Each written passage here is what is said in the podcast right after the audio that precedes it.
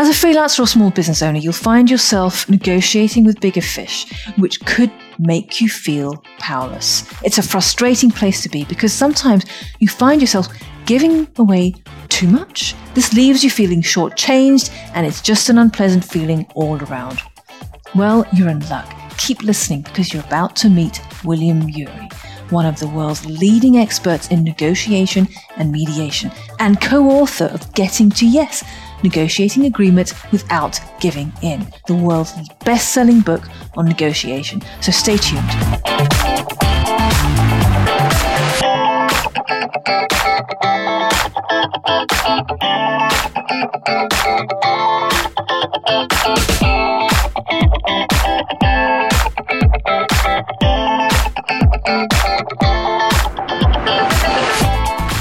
Welcome back to the show. I'm Anis Kizilbash, your host. Thanks for listening, and welcome back if you're a regular, if you're new. Our mission is to give freelancers, self employed, and entrepreneurs nuggets of advice, wisdoms, and strategies to grow your sales in a mindful way in 30 minutes or less. So, wherever you're listening, on your morning commute, at the gym, running in the park, or doing your dishes, Thanks for tuning in. For this episode, I caught up with William Ury, co-author of Getting to Yes, Negotiating Agreement Without Giving In.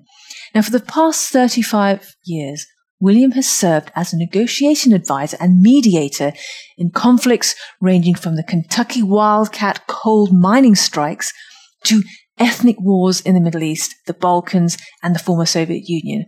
He has taught negotiation and mediation to tens and thousands of corporate executives, labor leaders, diplomats, and military officers around the world. He's helped hundreds of businesses and organizations reach mutually profitable agreements with customers, suppliers, unions, and joint venture partners. And right now, my entrepreneurial friends, you will meet him. I picked his brains about how entrepreneurs can negotiate without giving in. So let's head on over to the interview now. Hello, William. How are you? I'm very well. How are you? I'm very good, thank you. Thank you. William, one of the things I, uh, many things I loved about your book was, is the idea of principled negotiation. So can you just tell us what you mean about uh, by this? Yeah, so principled negotiation is, is a form of negotiation where you, instead of treating the, the problem as you you're you have one position, the other side has another position, and you bargain over those positions, uh, treating each other almost as adversaries. It's quite the contrary. You treat each other as potential partners. You say you've got a problem, and you jointly try to solve that problem by looking behind people's positions, which are the things they say they want, for what are their underlying interests, what are their underlying concerns, interests, needs, fears, aspirations so that you can arrive at a solution that meets both sides' interests. Uh, a solution that is for mutual gain, a so-called win-win solution, is what is what principled negotiation is all about. It's looking for a fair, mutually satisfying resolution to your to your either dispute or to the opportunity that you have for for a new deal. Mm. And because you mentioned uh, you know, focusing on interests, not positions. So can you give an example of how one can reframe it from a position to an interest? Well, take a very simple example. Let's imagine you have uh, someone who works for you who comes into your office and they ask you for a raise, and uh, and imagine that there's you, you look in the budget. You, you know, and there's uh, no more money in the in the budget, and you say no. So they're asking for a raise. In other words, an increase. That's that's a position. They're saying, I want more money. Uh, you look in the budget, and you come back and say, uh, you know, sorry, but there is no more money in the budget. That's a position. Mm. Uh, what you could do is instead of is ask the person, well, tell me why you want the raise. Help me understand what the what the problem is well, I've got a health problem, or I've got an elderly parent, or I've got a child who needs to go to school, or um, you know, I think I deserve it. Uh, I think you know other people are being paid the same amount. In other words, you try to understand what are the underlying reasons, the motivations that is driving the person to look for that raise. And even though you might not be able to satisfy their position, in other words, give them the raise, you might be able to help them and say, well, you know, there's a tuition program here. Maybe I can help you find, uh, you know, for your for your child. Uh, maybe we, you can. There's I can make make a loan. Maybe we can give you a bonus that's contingent upon you know, bringing in more sales. Maybe we can, you know, give you a promotion or a new title, or maybe we can give you more flex time. In other words, you can start to brainstorm and you may find ways to satisfy their underlying interests, mm. even if because the budget is tight, you're not able to, to give them what they originally asked for, which was their position. Yeah, yeah, yeah. And you mentioned also the uh, the sources of these powers. So t- bouncing off what you just said, so their interests and you giving them options. So can you talk us through some of the other negotiating powers that people can have access to? For sure. Um, well, there's I think one of the greatest powers that we have actually is the power to master ourselves because the, what I've found is the biggest obstacle to us engaging in this kind of negotiation when things are tough or tense mm. is actually not the difficult person on the other side of the table, it's ourselves. And so for me, um, I like to use the metaphor of going to the balcony. It's like uh, instead of reacting, uh, instead of uh, uh, as, as, there's an old saying that goes, "When angry, you will make the best speech you will ever regret." Uh, you you uh, it's almost like you imagine the negotiation taking place on a stage where you and the other parties are, are kind of players on that stage. Part of you goes to a mental or an emotional balcony uh, overlooking that stage, which is a place of calm, of clarity, of perspective where you can keep your eyes on the prize. Uh, you can suspend your your normal reaction of being a little bit anxious or being fearful or being angry or being irritated or whatever whatever is driving you in that moment, whatever emotions might be driving you in that moment, so that you can then uh, focus on what is it that you really want and what is the best way to to uh, to achieve it. So there's the balcony is maybe your greatest foundational power, that ability to go to the balcony, that ability to to go to a place of clarity of self control, if you are able to influence yourself, you're going to have much more success being able to influence the other. Mm, that's brilliant because we talk a lot about mindfulness and so on. So, and it's, exactly, it's a place of mindfulness. Mm, so you're not reacting; you're uh, you're able to kind of t- have that distance from your emotion.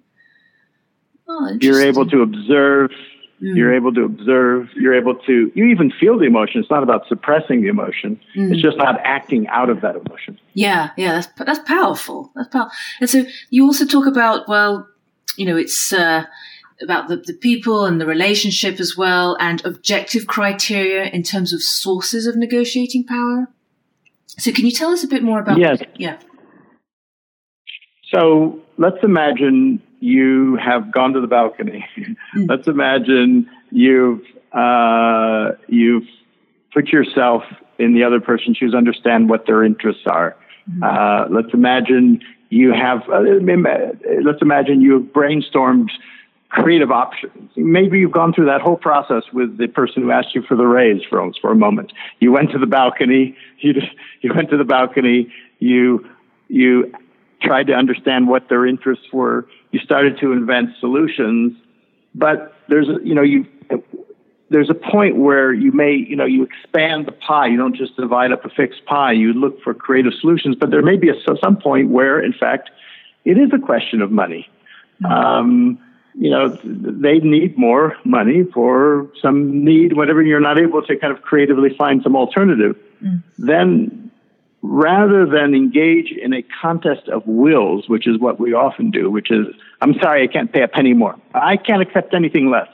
Where suddenly what's on the table there is no longer how do we solve this problem, but my will and your will. And the question is who's going to back down? And you don't want to back down for sure. And they don't want to back down. And you know, and it could lead to a breaking off of the relationship or to, you know, stretching out this negotiation over weeks and months as either side refuses to back down. Or you could say, can we resolve this in a way that's not my will or your will, but in a way that's fair by looking for objective criteria? How would a third party, uh, you know, resolve this? What what are fair and reasonable norms like?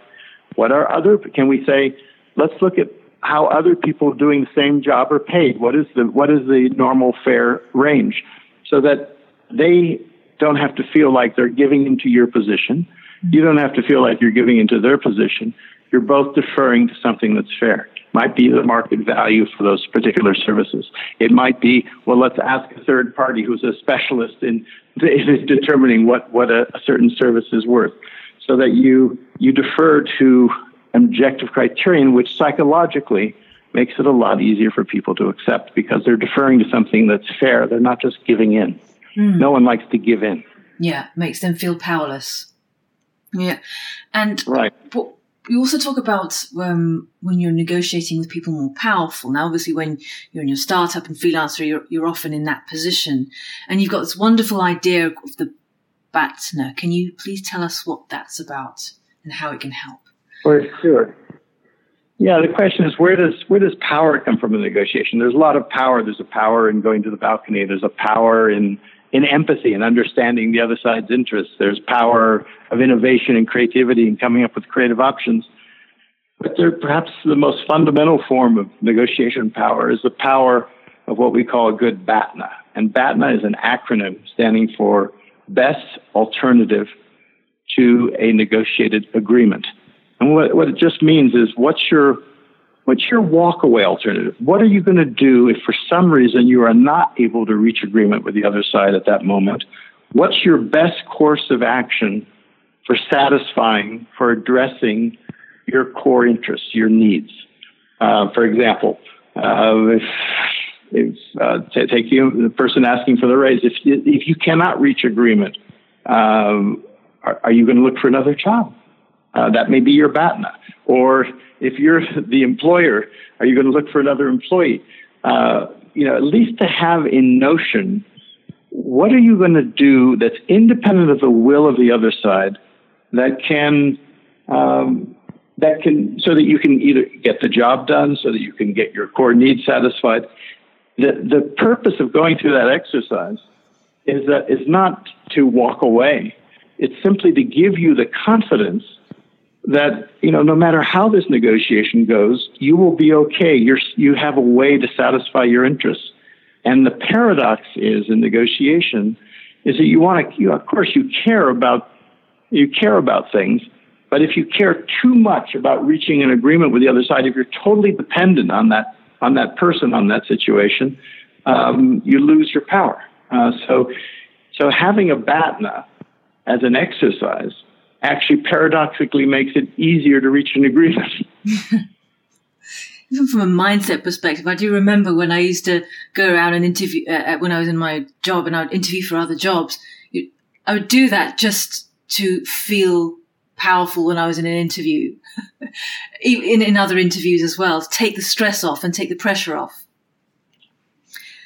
So I guess that's it. That's exactly it. Because you know you, you, are going to negotiate more effectively mm. if you're not feeling huge pressure. Um, it's like any any kind of thing. You're just, if you have it, so it gives you that. So what BATNA is is it's a sense of freedom. It's a sense of confidence. It's okay. Okay, I'll go in there. I'll do my best. I'll try to reach the best possible agreement to set, you know, satisfies my interest and your interest. And if for some reason I'm not able to, you know, I have an alternative. Then then you're going to relax and you're going to negotiate uh, at your best. Mm-hmm. One thing I also liked you talked about was um, yes, negotiation is about people, but you say to face the problem and not the people. So can you expand what you mean by that, please?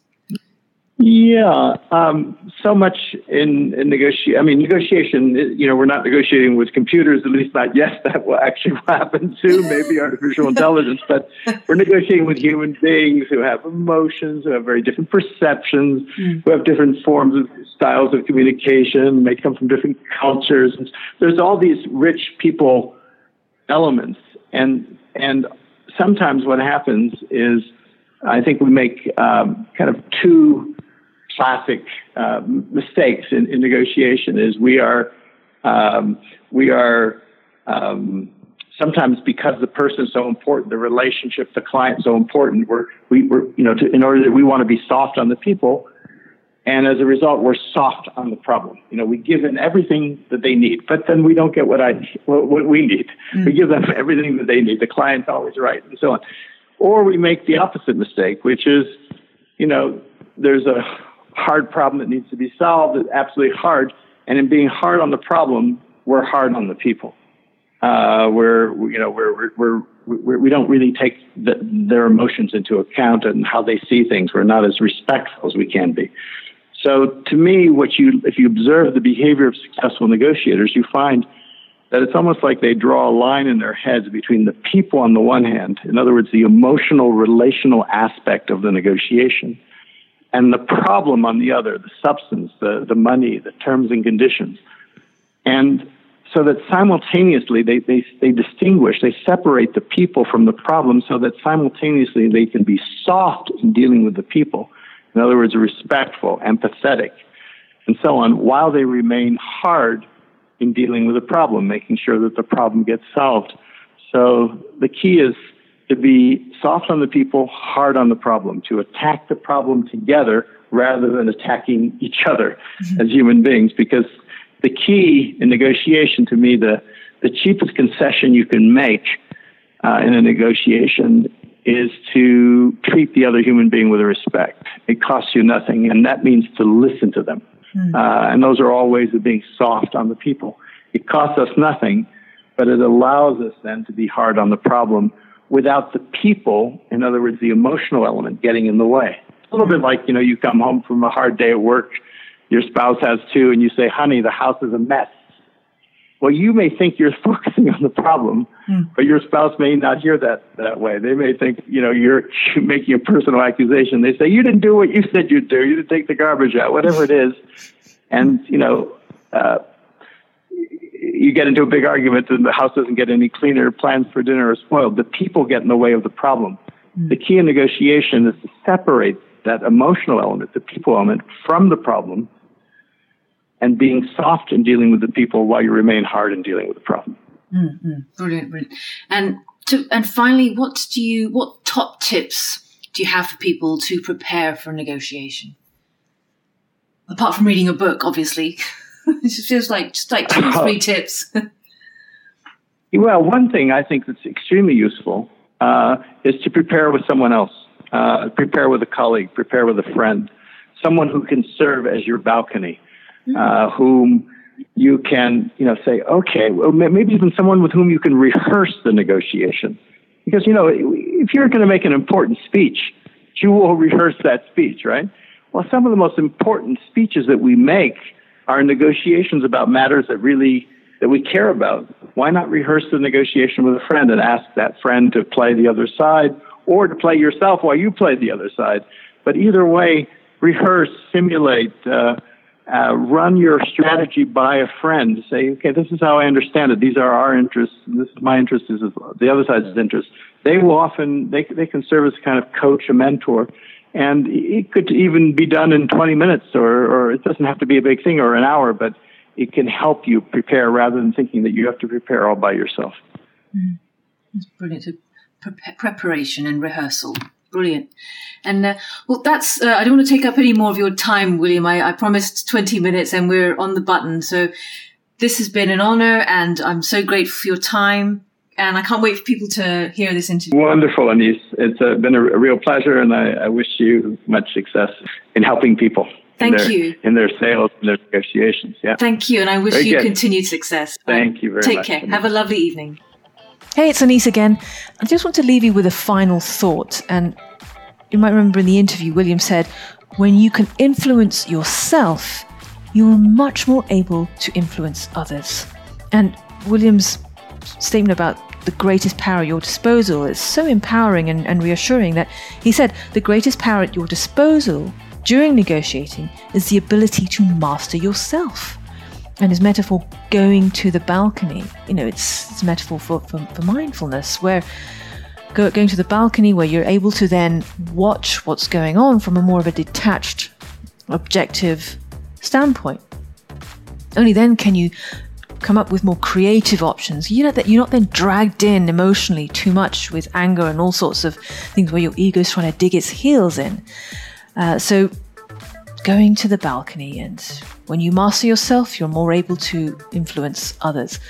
So, if you want more, I highly recommend William's book, Getting to Yes Negotiating an Agreement Without Giving In by William Ury, U R Y. It's a brilliant book with great practical advice. I've read it several times and it's a wonderful companion, an essential companion, I believe, for freelancers and entrepreneurs navigating growth as you take on new and bigger challenges. And uh, if you're listening on iTunes, please head on over to mindfulsalestraining.net for more interviews and subscribe to the free guide while you're there. You'll get lots of other bonuses too.